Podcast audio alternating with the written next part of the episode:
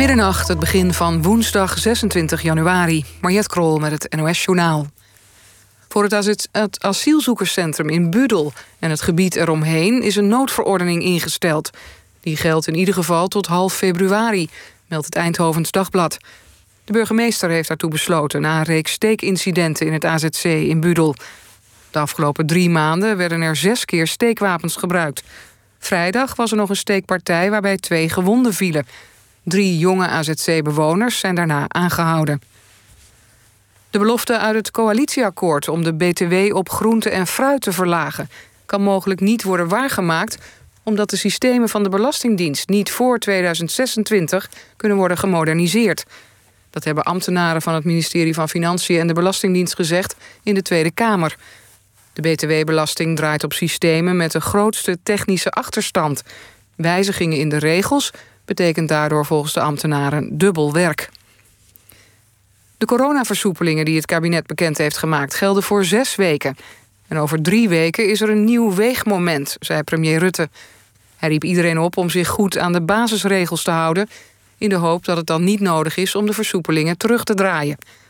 Vanaf vandaag mogen de horeca- en cultuursector onder voorwaarden weer tot 10 uur 's avonds open. Verder worden er de quarantainemaatregelen voor scholen versoepeld. Alleen kinderen die klachten hebben of positief zijn getest, moeten thuis blijven. Koninklijke Horeca Nederland is blij met de heropening. Wel pleit de koepel voor meer perspectief voor horecazaken die het moeilijk hebben, zoals de nachthoreca. Ook de museumvereniging zegt heel blij te zijn, maar hoopt ook dat er snel verder wordt versoepeld. Bioscopen, poppodia en festivals reageren minder enthousiast. Zij vinden dat er nog altijd te veel beperkingen zijn. Het weer vannacht bewolkt, maar het blijft droog. De temperatuur daalt naar ongeveer 1 graad. In Limburg mogelijk iets kouder. Ook de komende dag bewolkt, overwegend droog en 3 tot 7 graden. Dit was het NOS Journaal. NPO Radio 1. VPRO. Nooit meer slapen.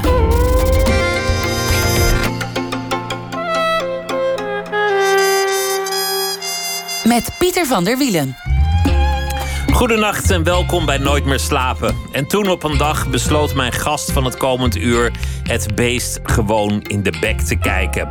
Tatjana Almuli is hier. Op de omslag van haar eerste roman Ik zal je nooit meer zien we een jonge vrouw met een halfslaperige baby op de armen. De baby kijkt met een half oog de lens in en lijkt het allemaal wel prima te vinden. De moeder is een trotse, knappe jonge vrouw. Het is in het echte leven Tatjana's moeder en de baby, dat is dan Tatjana.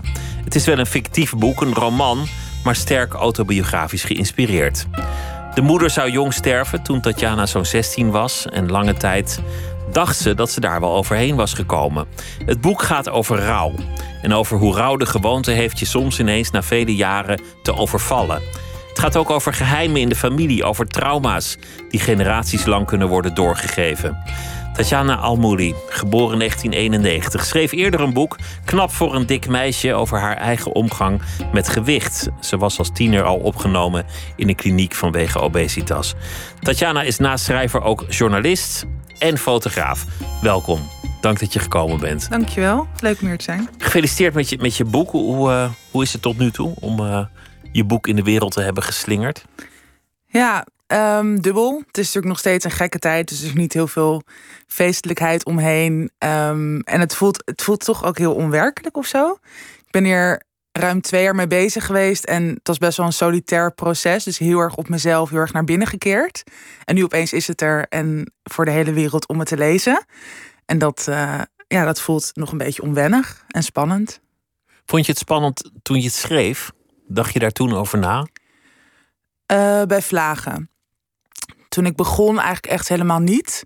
Toen had ik vooral heel veel behoefte om vol in het verhaal te duiken. Of eigenlijk in de zoektocht naar wie mijn moeder was. En naar onze band. En dat te gaan onderzoeken. En ook mijn eigen rouwproces daarin.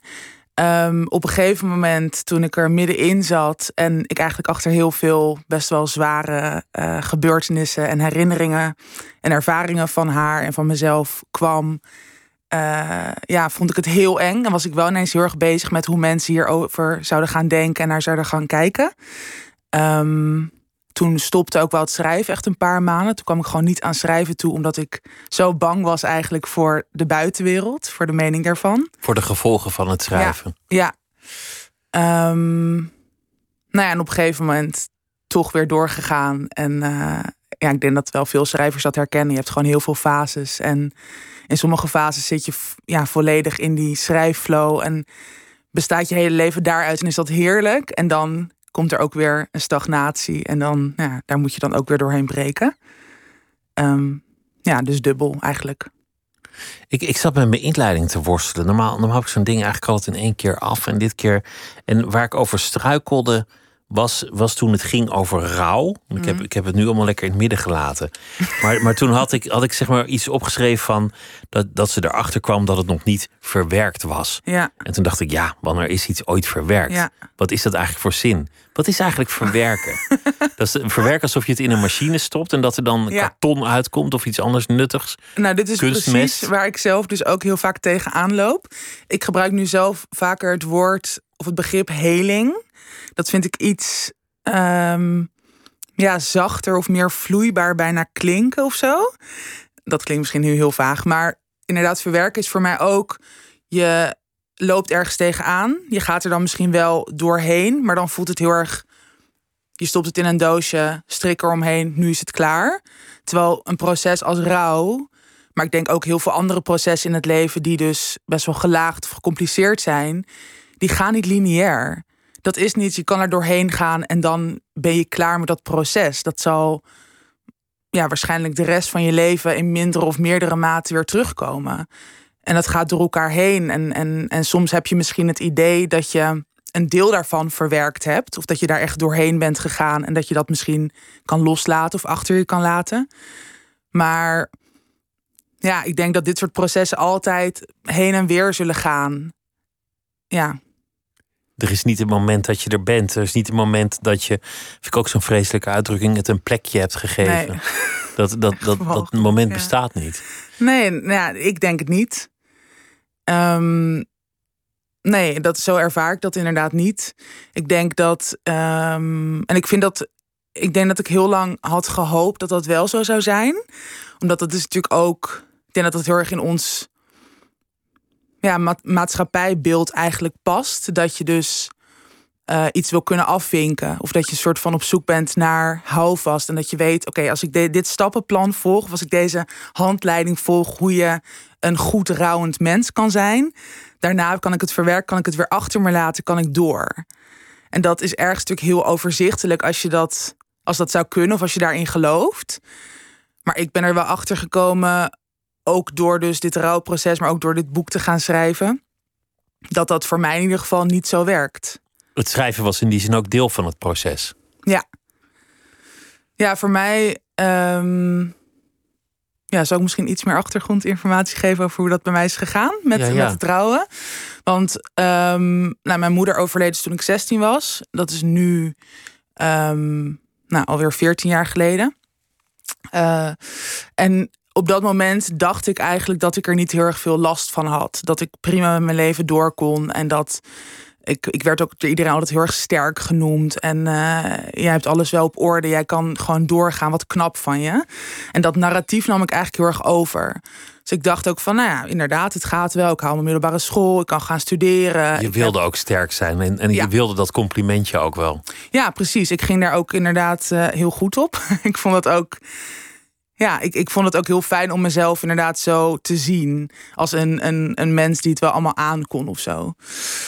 En toen op een gegeven moment ervoer ik toch dat het eigenlijk helemaal niet zo goed ging. Onder de oppervlakte. En toen dacht ik, dit zal vast ook te maken hebben met dat ik gewoon nog niet die rouw eigenlijk aan ben gegaan rondom de dood van mijn moeder. Daar kwam je achter, van het zit er eigenlijk nog. Ik ben het ben doorgerend. Ja, ik denk, ik ervoer eigenlijk heel veel zowel lichamelijke als mentale klachten.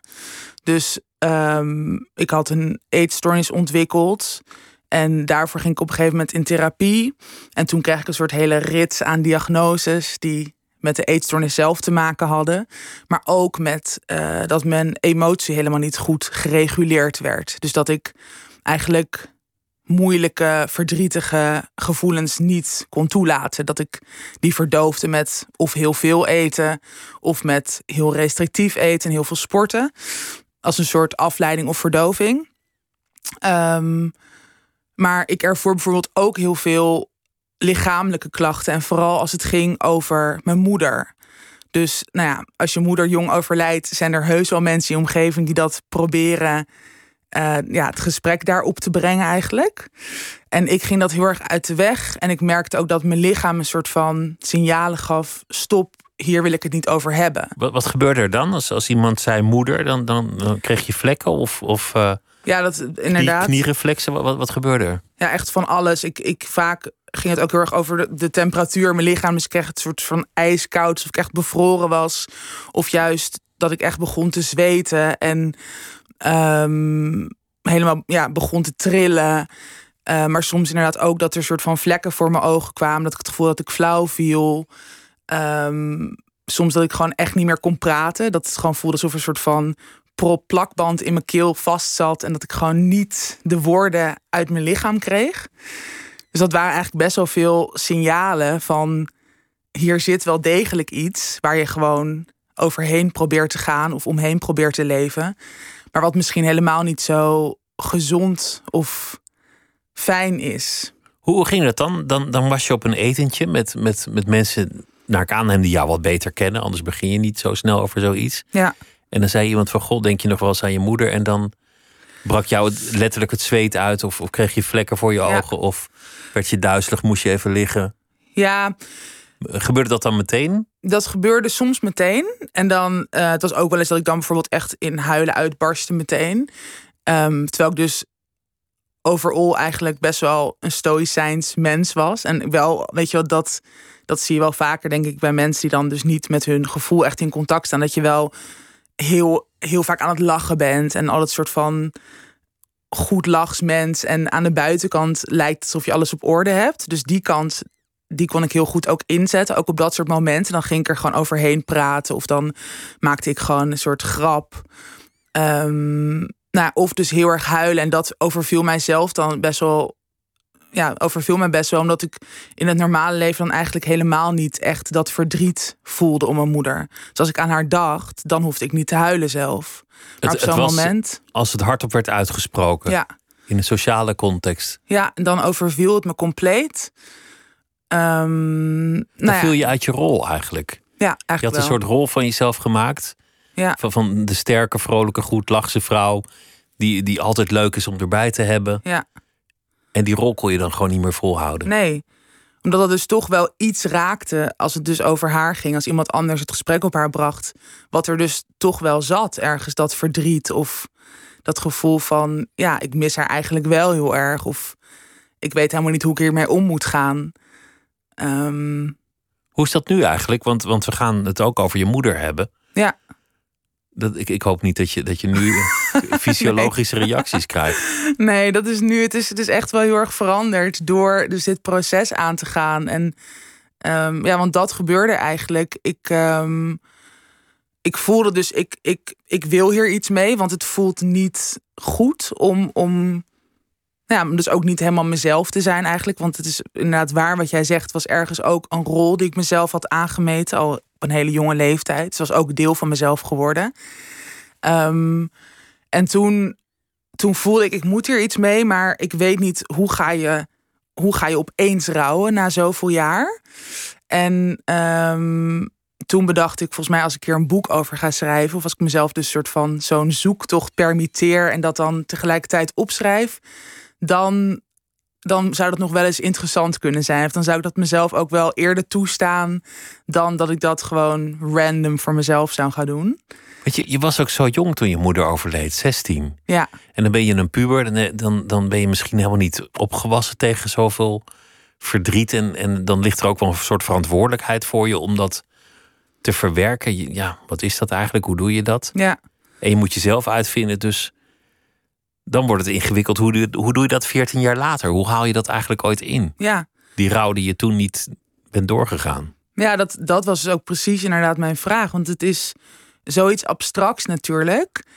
Überhaupt is, ja, hoe rouw je? Dat is natuurlijk een vraag, ja, voor iedereen is dat iets anders. Dus nogmaals, je hebt daar geen handleiding of stappenplan voor. Maar ik denk al helemaal zoveel jaar na een dierbare verliezen, is dat al helemaal iets van waar begin je? En ook, hoe maak je daar ruimte voor? Want ik denk, net na het verlies van iemand, nou, dan is de maatschappij of de mensen om je heen zijn nog een soort van welwillend. Die geven je ruimte, die praten er sneller over. Maar die begrijpen dat nog wel, dat je een week na de dood van je moeder in rouw bent. Dat snappen de meesten. En misschien een half jaar of een jaar ook nog wel. Maar nou, dat hoor je natuurlijk van veel mensen. Dan na die periode is het toch dat het er minder vaak over gaat. Dat er minder vaak wordt gevraagd hoe je je voelt. Maar dat is al helemaal zo 12, 13 jaar daarna. Dan is het misschien op de sterfdag dat nog iemand iets vraagt, maar eigenlijk verder zo goed als niet. Dus dat was inderdaad wel een opgave om dat aan te gaan, of dat uit te zoeken voor mezelf. Maar ja, dat is uiteindelijk wel gelukt. Door jezelf op te sluiten, letterlijk, in het huisje van Jan Wolkers, het tuinhuisje. Ja. Te schrijven en ook bij jezelf onderzoek te doen. En ook door fysiek onderzoek te doen naar het verleden. Mm-hmm. Dat moment dat je moeder stierf. Wat voor relatie hadden jullie toen eigenlijk?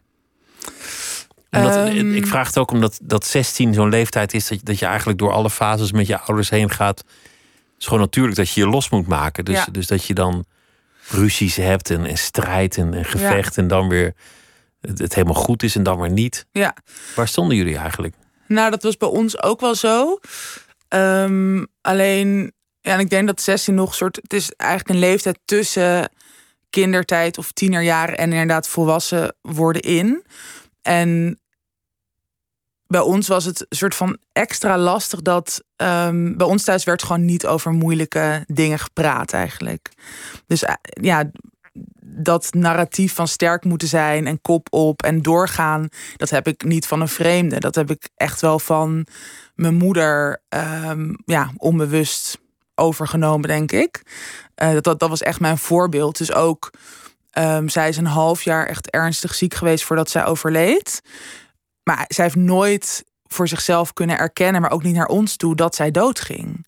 Dus dat paste niet in dat discours van sterk zijn. Doodgaan. Precies. En zij wilde ook gewoon, zij wilde beter worden en ze hield zichzelf het ook heel erg voor. Maar dat was dus ook een beetje, en dat ging dan over haar ziekte, maar dat was ook daarvoor al zo. Dus bij ons eigenlijk onder het oppervlakte broeide er ontzettend veel. Vanuit mij, ik was gewoon al best wel een getroubleerd kind, denk ik. Heel onzeker, heel veel schaamte, heel veel angsten. Mijn moeder, daar ben ik nu ook wel achter gekomen door in haar leven te duiken, had heel veel van die gevoelens ook, maar daar werd niet over gepraat. Dus dat was een beetje onze relatie, dat we gewoon niet werkelijk contact met elkaar hadden. En soms was het heel leuk en ze kon ook een soort van halve clown uithangen en dan dansten ze weer door de straten heen bij ons. Of dan stond ze opeens op het schoolplein bij mijn middelbare school. En dan gingen we opeens de stad in en dan kon alles. En dan hadden we ook heel veel plezier samen. Maar er was ook heel veel verdriet. En ik hoorde haar heel vaak huilen, bijvoorbeeld op haar slaapkamer. En als ik dan vroeg wat er was, dan was er niks. Of dan werd er gezegd, dat vertel ik je nog wel eens. En dat moment is nooit gekomen dat ze het je kon vertellen? Nee, want toen overleed ze heel snel. Ze had kanker. En ze heeft eigenlijk niet echt een behandeling opgezocht. Nee, klopt. Geen chemo's, geen bestraling. Ja. Deed ze alternatieve therapie of heeft ze het gewoon laten gaan? Nee, ik vind dat ergens ook wel dat je het dan ook laat gaan als je alleen maar alternatieve therapie doet. Helaas denken veel alternatief therapeuten daar totaal anders over. Wat natuurlijk ook wel iets is om nog eens een discussie over te voeren. Ja, en wat ook natuurlijk in deze tijd best wel een actueel thema is. Zij geloofde heel erg in Iscador-injecties en in dat soort besextract. En in inderdaad het zelfgenezende lichaam. Dus dat je door bijvoorbeeld yoga of meditatie of sapvaste kuren, dat je jezelf van binnen eigenlijk schoon kunt maken. En dus ook als het om kanker gaat. Ja. Een geloof dat vaak ook door angst wordt ingegeven. Mensen kunnen heel bang zijn voor de reguliere behandeling. En zich daardoor laten verleiden tot dat soort therapieën. Ja, en ik denk dat het bij haar... ik heb hier altijd een heel sterk oordeel over gehad. Nou, dat hoor je misschien nog steeds nu ook wel. Was je toen boos op je moeder daarom? Ja, ik heb ook wel bijvoorbeeld... Ik wist dat niet heel erg goed meer. Maar ik heb ook dagboeken van mezelf teruggevonden uit die tijd... waar ik echt in woede schreef over... waarom heb je er niet alles aan gedaan voor ons? Want ik heb ook nog een jonge broers en zusje. Om echt de grootste kans op genezing te krijgen. En natuurlijk alsnog, je weet niet, inderdaad mensen die chemo of bestraling kiezen... die gaan ook dood. Dus je hebt geen garantie. Maar het voelde voor mij wel alsof ze niet echt niet all the way heeft gevochten ervoor, voor genezing. Want jij werd eigenlijk verlaten en daar was je boos over. Ja. Dat is ook wel logisch. Ja. Toch? Ja. Ja. Nee, dat vind ik ook logisch. Alleen... dat is dus ook het gekke met teruggaan naar die periode. Ik ben sowieso heel veel vergeten uit die tijd. Ik heb denk ik heel veel, omdat het ook misschien te groot, te pijnlijk was, heel veel verdrongen.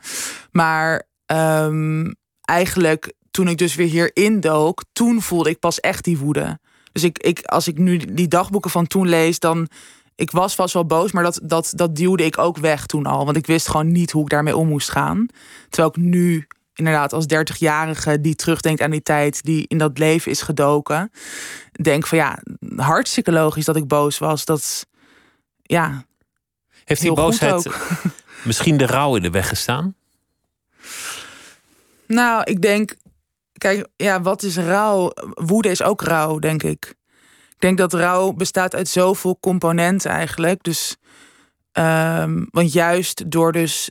de afgelopen paar jaar al die processen wel aan te gaan... voelde ik me juist ook heel erg boos. Maar ik denk, doordat ik juist in die woede ben gedoken... ben ik ook gaan rouwen. Maar ik denk gewoon dat als 16-jarige... ik kon helemaal niet overzien wat het allemaal behelste. Ik had geen idee wat ik ermee aan moest. Het was echt te groot, het was te zwaar. Ik had ook niemand om het mee te delen of zo... ik heb nu echt wel een veel sterker vangnet eigenlijk om me heen... waardoor ik denk ook aan heb gedurfd om dit allemaal aan te gaan.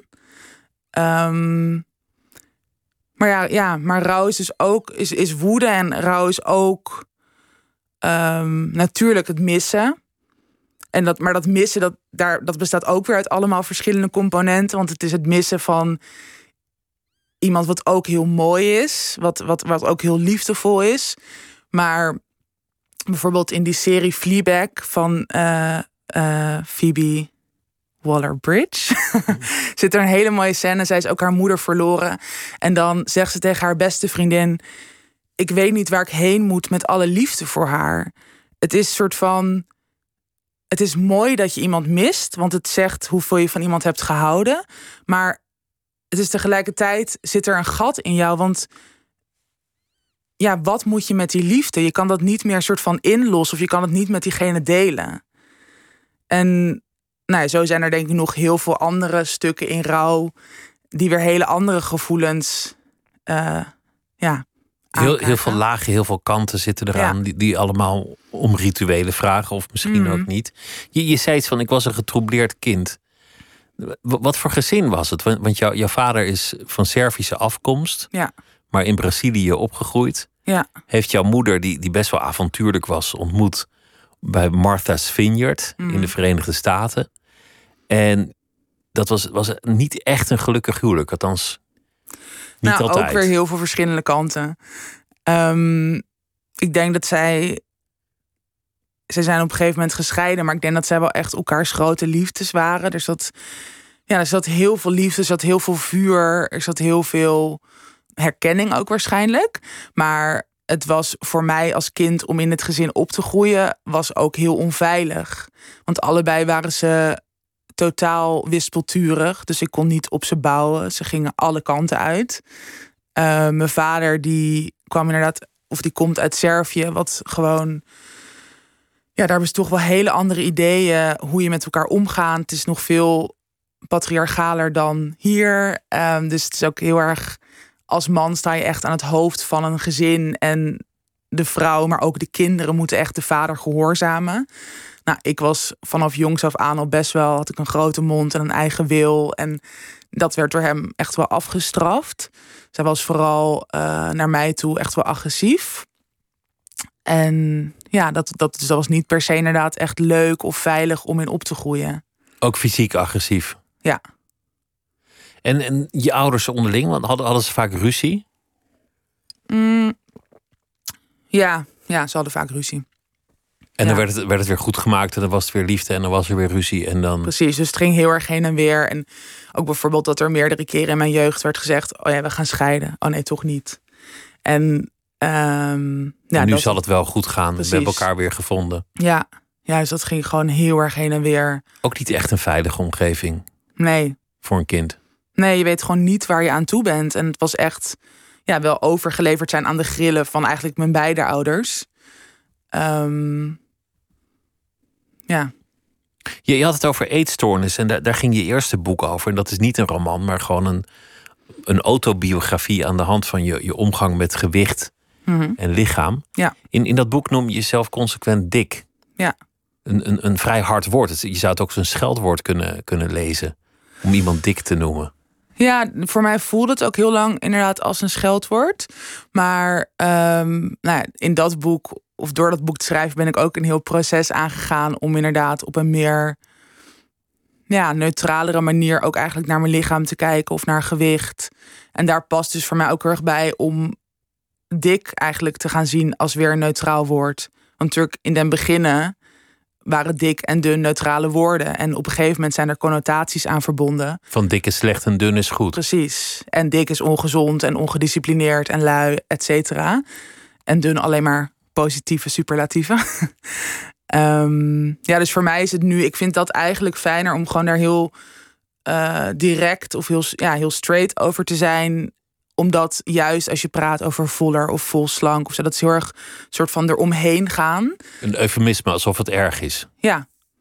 Terwijl, inderdaad, daar ging dat eerste boek heel erg over. Om eigenlijk die stereotypen en die vooroordelen die er rondom dik zijn hangen, om die eigenlijk te bevragen. En sommige ook echt wel onderuit te halen. In ieder geval te laten zien dat het, hoe het gesprek over dik zijn of over dikke mensen wordt gevoerd. Dat daar wat mij betreft echt wel een nieuw narratief in zou mogen komen. Omdat het gewoon niet zo zwart-wit is. Wat jij naar je hoofd hebt gekregen, wat ik in dat boek lees. Ja. Een thema waar onbewust vaak aan denk. Bullyism. Mm-hmm. Wanneer zijn mensen eigenlijk bullies voor elkaar? Ja. En ook volwassen mensen. Ook soms politici, ook soms mensen in de media, maar... In jouw geval, dat je dus jong bent en een wat zwaarder bent, een groot lijf hebt... en dat mensen je dan de rotste dingen naar je kop slingeren, ook op straat gewoon. Ja. Of mensen met wie je net een leuke date hebt gehad, want de titel van dat boek... Ja. Van je bent best knap voor een dikke vrouw, of wat was het ook alweer? Dik meisje. Ja. Dat kwam na een hele leuke, gezellige date die eigenlijk gewoon geslaagd was. Ja. Ja, voor mij is het heel gek. Kijk, voor mij is dit ergens heel normaal. Omdat ik dat zoveel jaren gewoon... Omdat dat heel lang jouw leven is. Ja, en natuurlijk ergens nog steeds. Ik ben nog steeds dik. Dus het is niet dat het nu een soort van helemaal is opgehouden. Ik merk wel dat door dit boek te hebben geschreven... en door hier nu vaak over te spreken in de media... of op mijn eigen social media kanalen... dat mensen misschien niet meer zo expliciet... of tenminste mensen die ik ken of via ken... die zullen dit soort uitspraken echt niet meer zo snel doen. Maar... dit is nog wel hoe gewoon het gros van de mensen naar dikke mensen kijkt. Naar iets wat niet aan de norm voldoet... en wat je zo snel mogelijk kost wat het kost moet veranderen... om wel een geslaagd mens te zijn eigenlijk. Hoe oud was je toen je voor het eerst voor dik werd versleten? Wanneer begon het? Mijn hele leven. Als kind al. Alleen, dat beschrijf ik ook in dat boek... dat eigenlijk tot je 4e wordt dat juist heel erg als schatten gezien. Dus mollige baby's of peuters. Want dat groeit er nog wel uit. Precies, dat groeit er nog wel uit. En wat een lekkere spekkige wangen. En dat is alleen maar lief. En dan vanaf de basisschool leeft of wanneer je gewoon naar groep 3 gaat. Als je dan eigenlijk, weet je wel, steeds... Want het gebeurde bij mij. Ik werd eigenlijk echt steeds dikker en dikker. Toen werd dat echt wel eens iets negatiefs bestempeld meteen. En toen werd ik gewoon al voor het eerst uitgescholden door school, of klasgenoten. Of mensen op straat inderdaad. Je hebt ook in een kliniek gezeten toen je 12 was. Ja. En daar werd je eigenlijk aan een reusachtig streng regime onderworpen om het er maar af te krijgen. Ja. Maar eigenlijk, als ik het zo lees, best eendimensionale aanpak. Namelijk gewoon, als je maar slank bent, is het verder goed. Of je nou gelukkig bent of niet, dat maakt dan niet uit. Ja, en helemaal slank. Niet. Dat is natuurlijk wat er gewoon nog steeds... en dat begint de afgelopen paar jaren, begint er echt wel meer beter naar gekeken. Wordt er beter naar gekeken, maar dat het echt inderdaad... heel erg streng diëten, ga maar worteltjes eten en ga maar veel sporten. En dan komt het vanzelf wel goed. En niet kijken naar achterliggende, meer gecompliceerde factoren die ervoor kunnen zorgen waarom iemand dik is. En bij mij ging dat dus uiteindelijk, maar daar is dus heel lang niet naar gekeken. Zowel in de kliniek, maar ook in heel veel behandelingen die ik erna heb gehad. Ik had een eetstoornis, maar ik heb ook een genetisch defect. En waardoor dus voor mij biologisch... ik zal nooit dun worden, want mijn verzadigingsgevoel en mijn hongergevoel zijn niet goed gereguleerd. En mijn stofwisseling is veel trager. Dus je hebt altijd honger, ook al heb je net gegeten.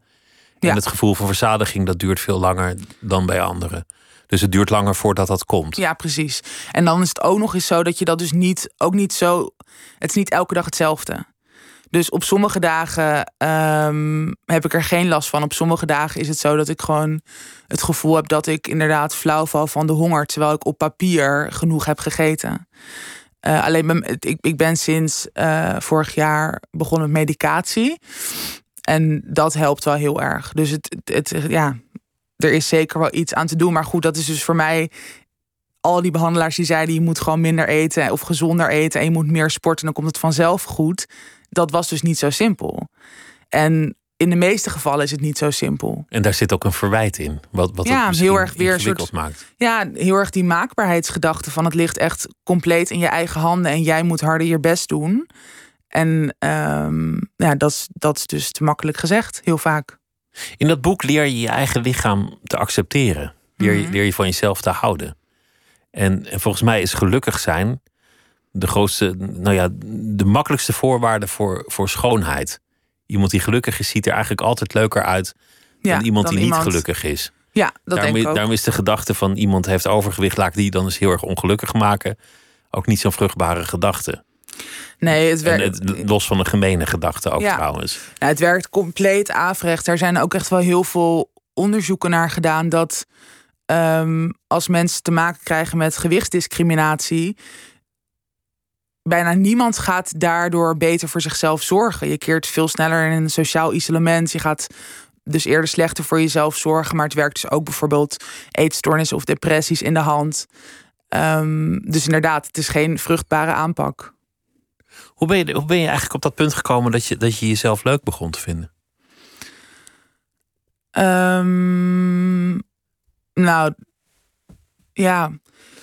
Niet echt soort van, dat is heel erg gegroeid. Het is op een gegeven moment ben ik heel veel gewicht kwijtgeraakt.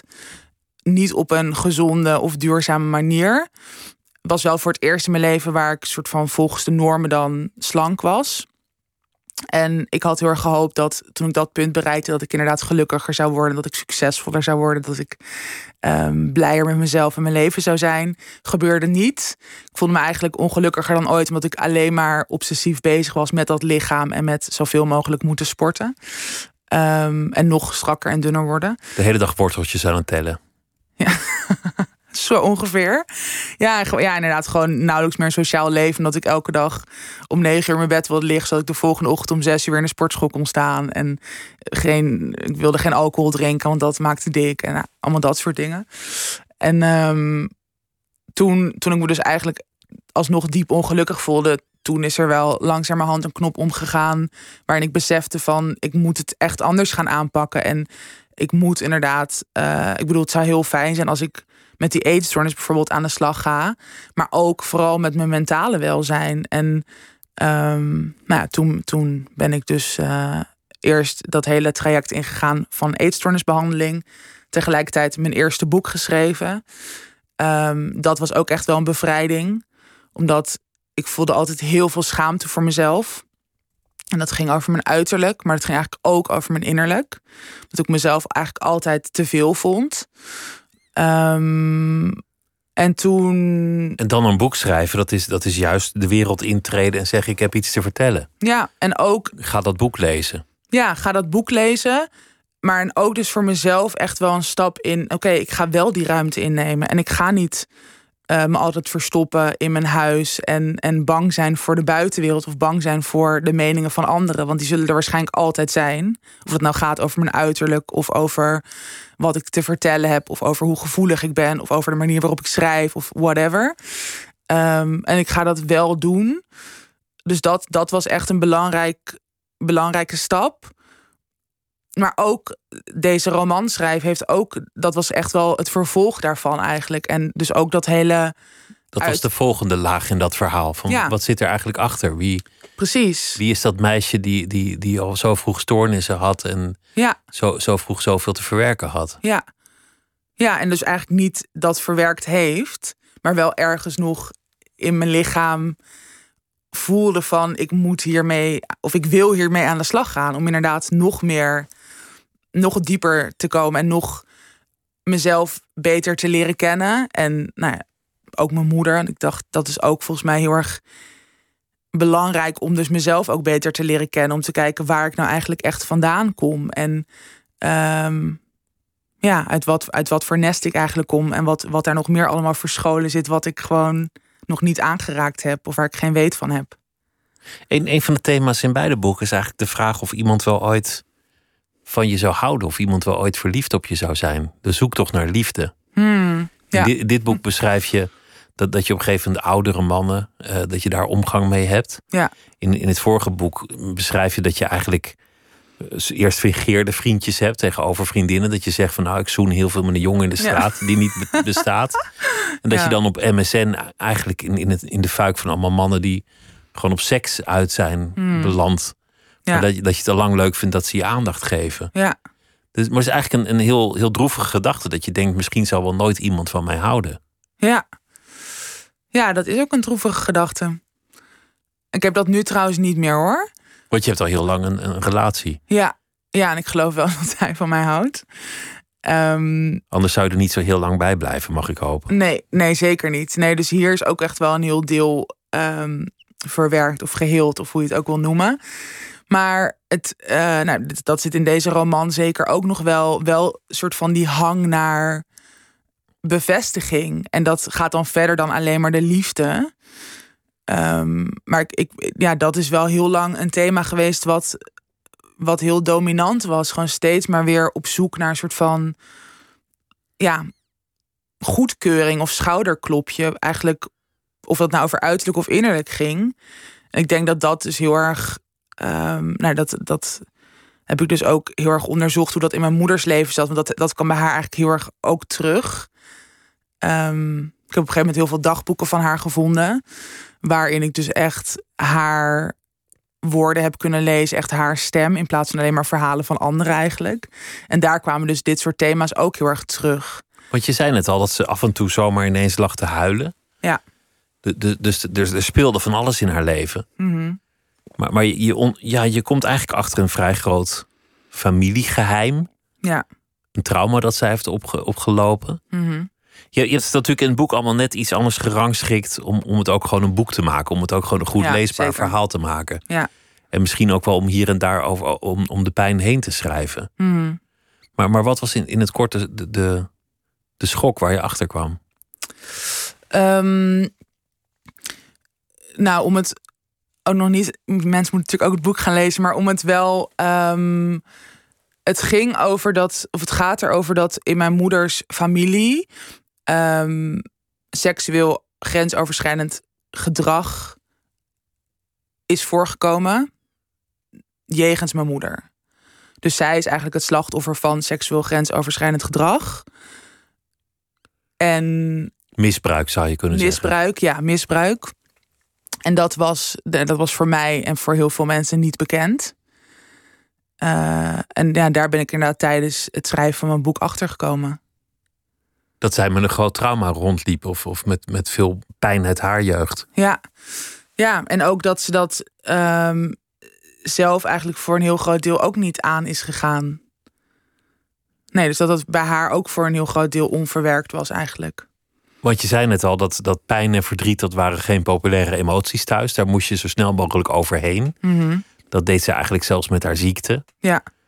Dus in die zin was dat iets wat ze zichzelf misschien wel heeft aangeleerd ten tijde van dat misbruik om daar overheen te komen. Ja, ik denk het ook. Ik denk omdat het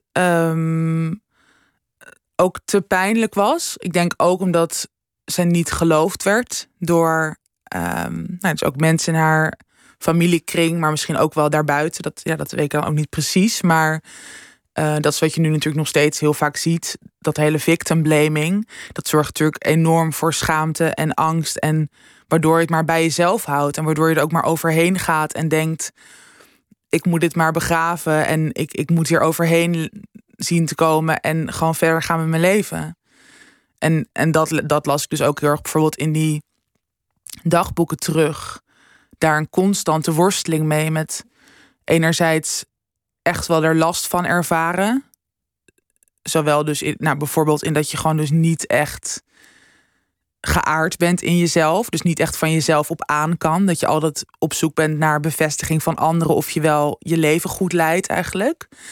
Maar ook heel veel fysieke ongemakken had zij ook. Wat ik dus eigenlijk ook weer herkende. Eigenlijk altijd op zoek naar jezelf of naar wat je nou eigenlijk wil in het leven of hoe je een geslaagd mens kunt zijn. En ja, ik denk dat als je dus niet dat soort grote pijnpunten aangaat, dat je daar dus altijd in zult blijven of zo. Dus dat je nooit echt gewoon weet welke kant je op moet. Je schrijft ook daarover in je boek dat bijvoorbeeld mensen die misbruikt zijn ook voor een deel voor de goede orde kiezen. Of omdat ze natuurlijk complexere relaties zijn met zo'n familie dan alleen maar gebruikt en gebruiker. Ja. Er komt ook liefde vandaan. Ja. Dus het zijn ook mensen waar je aan gehecht bent. Dus je wil ook dat niet helemaal opgeven. Nee. En dat leidt dan misschien wel tot zwijgen of wegstoppen. Ja, het is dan ergens ook bijna makkelijker. Omdat, precies wat jij zegt, je schopt niet alles onderuit. Je kan daardoor ook nog bijvoorbeeld met je familie of wie het ook heeft gedaan blijven omgaan. Je hebt dan misschien ergens nog een soort van schijnveiligheidsgevoel dat je er niet helemaal alleen voor staat. En dat kwam dus ook heel erg terug in haar woorden. Dat ze ook zelfs op de ene pagina van haar dagboek stond dan: Ik heb het toegelaten of ben ik zelf dan niet de schuldige? En dan op de volgende pagina stond dat ze zich een prostituee voelde omdat ze gewoon had toegelaten dat iemand aan haar lichaam zat. Maar dat ze, dat ze het vreselijk vond. Dus gewoon heel erg die verschillende kanten uit. En dat komt denk ik ook heel erg voort uit het niet echt recht in de ogen aandurven kijken. Omdat dan raakt je leven misschien nog wel meer verwoest. Dan ben je alles kwijt. Jij doet dat nu wel. Wat zij niet deed, doe jij wel. Namelijk het beest in de ogen kijken. Het misbruik bij naam noemen. De familie daar ook in zekere zin mee openbaren. Ja. Het geheim. Is dat een worsteling voor je geweest? Ja, zeker. Nog steeds. Dat kwam echt wel tijdens het schrijven. Dat ik op een gegeven moment, toen ik het net had gehoord, toen ik ook die dagboeken ging lezen, dat het me echt ook wel heel erg verlamde eigenlijk. In het schrijven, maar ook gewoon in mijn persoonlijke leven. En dat ik inderdaad ook dacht, wie ben ik om dit te openbaren? Wat ga ik andere mensen aandoen? Dus ook juist heel erg bezig zijn met eigenlijk inderdaad al die andere mensen die wel hadden gezwegen of die wel dit soort dingen iemand hebben aangedaan. En op een gegeven moment voelde ik zo sterk van, dat was ook in mijn vorige boek, maar dat is eigenlijk bijna al mijn werk om dat terug, dat, dat, dat ik het wel belangrijk vind om het over dit soort ongemakkelijke, gênante, pijnlijke dingen te hebben. Omdat ik denk dat er is al lang genoeg gezwegen. En zo, ik bedoel, het bestaat wel. Je kan doen alsof het niet bestaat door het onder het tapijt te vegen. Maar dan is het niet weg. Dan blijft het bestaan. Heeft het veel voor jou zelf verklaard in jouw leven? Toen je wist wat de achtergrond van je moeder was en wat zij had meegemaakt en wat haar trauma's waren. Had het toen ook betrekking op jouw eigen leven? Begreep je daar meer van? Ja, het ook. En ik denk dus dat het ook voor een heel groot gedeelte onbewust allemaal is gegaan. Maar ik heb altijd een hele grote zwaarte gevoeld. En ook toen ik bijvoorbeeld die therapie had gevolgd voor mijn eetstoornis of andere therapieën ook. Dat hielp of dat loste wel iets op, maar er bleef altijd een soort van onrust, een soort zwaarte, heel erg een groot gevoel voor somberte, voor pessimisme. En eigenlijk, en ook heel veel angsten. Dus ik had best veel sociale angsten, best wel veel angsten voor de toekomst. Maar ook bijvoorbeeld angst om op reis te gaan of zo. Gewoon een beetje, ik zag allemaal mensen om me heen, leeftijdsgenoten die veel meer het leven aangingen. En ik had steeds het gevoel dat er iets mij tegenhield. En door over deze gebeurtenis te lezen of te leren. En door ook dus mijn moeder beter te begrijpen. Vallen voor mij echt wel dingen op hun plek. En merkte ik dus echt al, ook door erover te gaan schrijven, maar dat die grote zwaarte echt steeds meer wegcijpelde eigenlijk. Het werd lichter. Ja. Misschien kun je trauma's wel doorgeven. Ik denk het eigenlijk wel. Ja, ik denk het ook. Dat trauma erfelijk kan zijn. Ja. Ja, en ik vind het een heel interessant thema. En er komt gelukkig de afgelopen tijd komen hier ook veel meer onderzoeken naar voren, waarin dit dus ook over al die onbewuste dingen die dus niet alleen maar gaan over genetica, dus over of je de kleur ogen van je ouders erft, maar dus ook over hoe trauma's van generatie op generatie overgegeven kunnen worden. En ik heb gewoon eigenlijk echt aan de lijve ondervonden dat zo is. Ja. Er is ook een leuke kant van je moeder. We zien in het boek gelukkig ook de avontuurlijke vrouw die ze was. Mm. De vrolijke vrouw die ze kon zijn. Ja. Liefdevol was ze ook. Ja. En één liedje wat je aan had, er zit veel muziek in je boek. Mm. Muziek is ook belangrijk op heel veel momenten. En één liedje, dat is denk ik het liedje dat je het meest bij je moeder brengt. Ja. Van Joni Mitchell. Ja. Is dat aan een soort moment gebonden? Het is niet aan een moment gebonden. Het is heel erg. Het gaat dus ook best wel over dat Amerikaanse eiland, over Martha's Vineyard. Omdat zij daar 12 jaar heeft gewoond. En als ik aan dat eiland denk en dus ook lees over haar herinneringen daar, dan gaat het over Joni Mitchell. Ja. En ook over dit lied specifiek. A Case of You. Laten we er naar luisteren. Ja, mooi.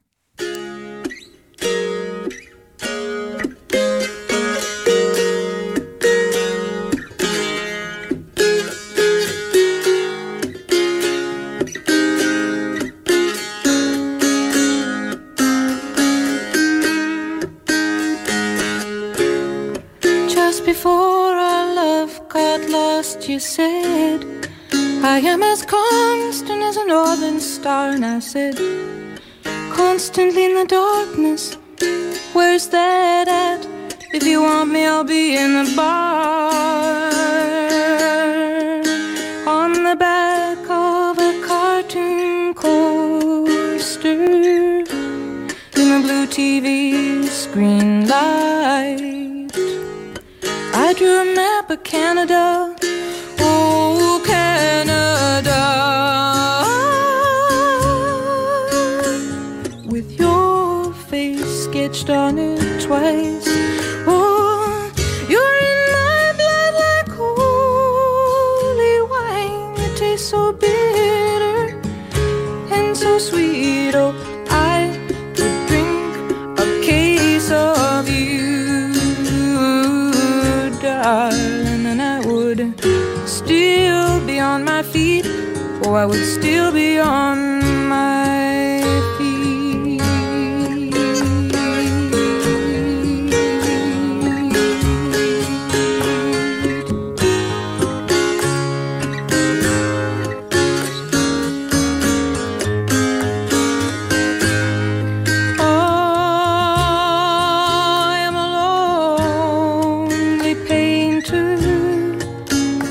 live in a box of pains. I'm frightened by the devil, and I'm drawn to those ones that ain't afraid. I remember that time you told me, you said love is touching souls. Surely you touch my anchor, part of you pours out of me in these lines from time to time. Oh, you're in my blood like holy wine. You taste so bitter and so sweet. Oh, I could think a case of you. Darling, still I'd be on my feet. I would still be on my feet.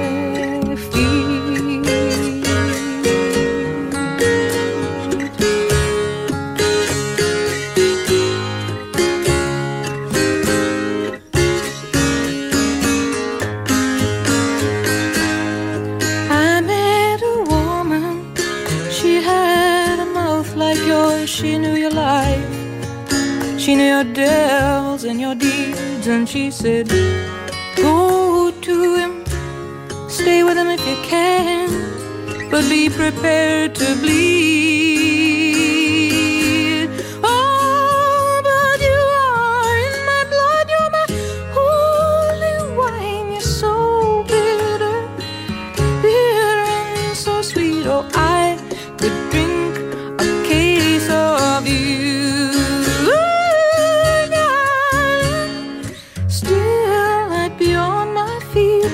I would still be on my feet. Mm-hmm.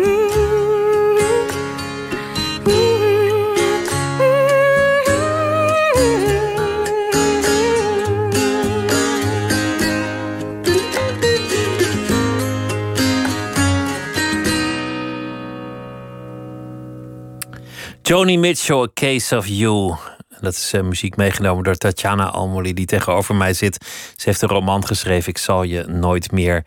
Een roman over rouwverwerking. En dit is de muziek die je terugbrengt naar Martha's Vineyard, waar je moeder 12 jaar heeft gewoond. Mm. En dit is het beeld van je moeder als jonge vrouw, zoals we er ook op de omslag zien. Ja. Met jou als baby in de hand. En we begonnen met rouwverwerking. Mm. Wat is eigenlijk rouw? Wanneer heb je iets verwerkt? Bestaat dat eigenlijk wel? Mm. Kan het zijn dat je dat zomaar overslaat en dat je dat later moet doen? En hoe doe je dat dan eigenlijk als je het 14 jaar niet hebt gedaan? Rouwen. Welke rituelen zijn er eigenlijk voor? Bij jou wordt dat schrijven, jezelf opsluiten en jezelf dwingen om af te dalen in jezelf, in je geschiedenis, om erachter te komen hoe het eigenlijk allemaal zo gekomen is. Je eigen jeugd getroubleerd door je lijf, door overgewicht. Dik noem je jezelf. Je zegt, ik heb het gewoon omarmd. Want anders ga je met eufemismen werken. En dat zijn eigenlijk juist bevestigingen van dat het slecht is om dik te zijn en goed om dun. En daar moeten we maar eens van af. Maar eetstoornissen hebben een grote rol gespeeld in je leven. Bracht je ook in therapie. Mm. En de therapeut zei eigenlijk, heb je nog heel veel onverwerkte rouw liggen. Misschien moet je daar eens mee aan de slag gaan. Ja. En daar is dit boek uit voortgekomen. Je vertelde iets over je moeder. Dat er ook woede was toen zij stierf aan kanker. Omdat ze niet de reguliere behandelingen opzocht. En jij je als tiener, 16 was, je verlaten voelde. Mm-hmm. En die woede, dat is eigenlijk waarin jullie een beetje afscheid hebben genomen. Misschien ook wel een reden waarom die rouw nooit helemaal gelukt is. Of helemaal niet goed is gegaan op dat moment. Ja. Voor zover dat goed kan gaan. En bij het schrijven kwam je eigenlijk in de dagboeken van je moeder terecht. En las je ineens haar stem. Hoorde je haar zelf praten. Niet de verhalen over haar. Kwam je erachter wat haar trauma's waren. Wat haar dwars zat. En stuit u op een verhaal van misbruik in de familie. Ja. De worsteling van de schrijver. Moet ik dat dan opschrijven? Of moet ik meewerken aan het geheim dat zo lang bestaan heeft? En jij hebt gekozen voor het openbaren. Eigenlijk ook wel om een principiële reden. Laten we eens de beesten in de bek kijken. En laten we eens afrekenen met de demonen. Ja. In die zin is dat een heel principiële keuze. Ja, dat klopt wel. Ja, ik denk dat eigenlijk over alle thema's waar we net over hebben gesproken, dat ik het heel erg miste dat er in onze maatschappij, maar dus ook in de boeken die er worden geschreven of in populaire cultuur, dat er vaak toch op een beetje een laffe manier of een meer geromantiseerde manier over dit soort thema's wordt geschreven. Dat het vaak niet helemaal echt vol in die pijn gaat. En ik denk dat je daar juist heel veel troost uit kunt halen als mensen dat wel doen. En als je daar dus die herkenning in voelt. En ik denk juist omdat ik dat dus zelf heel lang heb gemist, dat ik dacht, nou, dan ga ik het zelf doen. En toen werd het dus inderdaad best wel een principiële keuze. En soms ook wel ten koste van mezelf, denk ik. Ten koste van jezelf in de zin van dat je jezelf niet gespaard hebt. Ja. Of het voor jezelf moeilijk hebt gemaakt. Ja, en ook, ja, precies.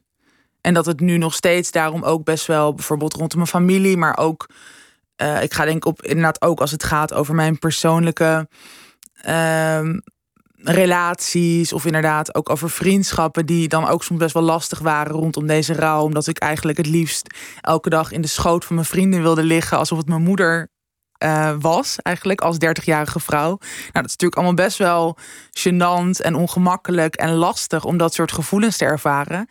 En ik denk dan nu steeds vaker, ik schrijf het gewoon op. Want als ik het voel, dan voelen waarschijnlijk heel veel andere mensen dit ook. Maar dat is niet per se altijd makkelijk. Dat zorgt dus best wel vaak voor gewoon, ja, frictie in de relaties die ik dus ook heb met mensen.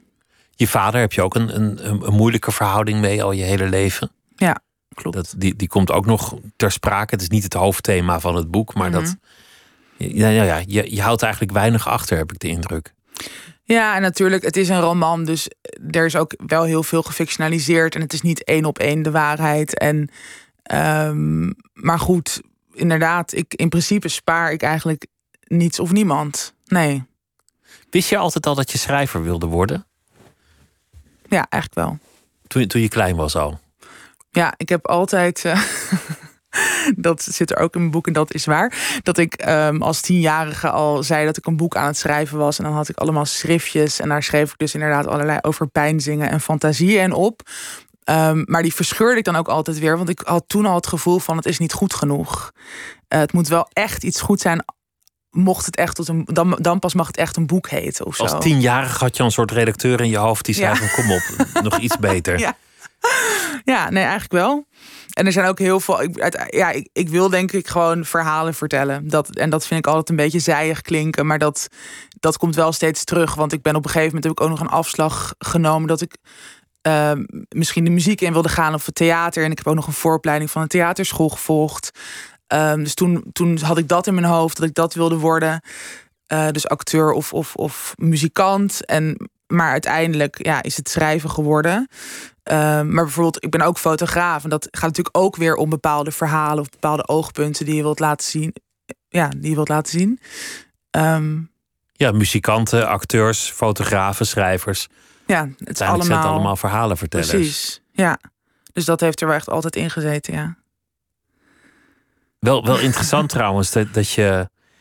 Dat het toch zo lang duurt in het leven voor je het een beetje weet wat het moet worden. Terwijl je eigenlijk op je 10e al wist van oké, ik wil later schrijver worden. Wordt dan om gelachen. Ja. Van ach god, schattig, dat kindje denkt dat ze schrijver wordt. Maar ook over alle persoonlijke dingen. Dat het eigenlijk zo lang duurt voor je de boel een beetje op de rails hebt. Ja. Dat je dan 30 moet worden om het eindelijk allemaal... Ja, enigszins onder de knie. Maar er zijn natuurlijk ook heel veel mensen... Ik bedoel, dat heb ik ook bij mijn moeder gezien. Of in haar dagboeken. Zij overleed toen ze 50 was. Maar als ik dagboeken van haar als eind 40er lees... dan heeft zij soms nog veel meer vraagtekens dan ik nu heb. Dus dat is natuurlijk ook niet echt leeftijdsgebonden. Sommige mensen weten hun hele leven eigenlijk niet welke kant ze op gaan. Misschien is dat ook iets wat je gewoon nooit weet. En misschien hoef je dat ook niet te weten. Je moeder schreef ook al. Ja. Het is ook opmerkelijk dat je toch op haar bent gaan lijken. In ieder geval in dat opzicht. Ja, zeker. Ja, ik vond ook, dat heb ik ook in die dagboeken gezien. Ze schreef heel mooi. Ja, dus dat vind ik natuurlijk ook heel erg leuk. Dat ik nu ook die gelijkenissen eigenlijk zie. Ja. Wat een heel leuke kant is. En wat ook... Want daar begon het eigenlijk ook mee. Ik wilde mijn moeder heel graag beter leren kennen. Want die kans had ik natuurlijk niet gekregen. Ze was... Ja, als tiener of als kind, dan is het je moeder... maar je leert haar niet echt als mens kennen. En dat heb ik op deze manier wel ook nog kunnen doen eigenlijk. Dankjewel dat je langs wilde komen, Tatjana Almuli. En het boek heet Ik zal je nooit meer. En dit was Nooit meer slapen voor deze nacht. Morgen, dan zijn we er weer. Goeienacht. NPO Radio 1. Wie luistert, weet meer. NPO Radio 1.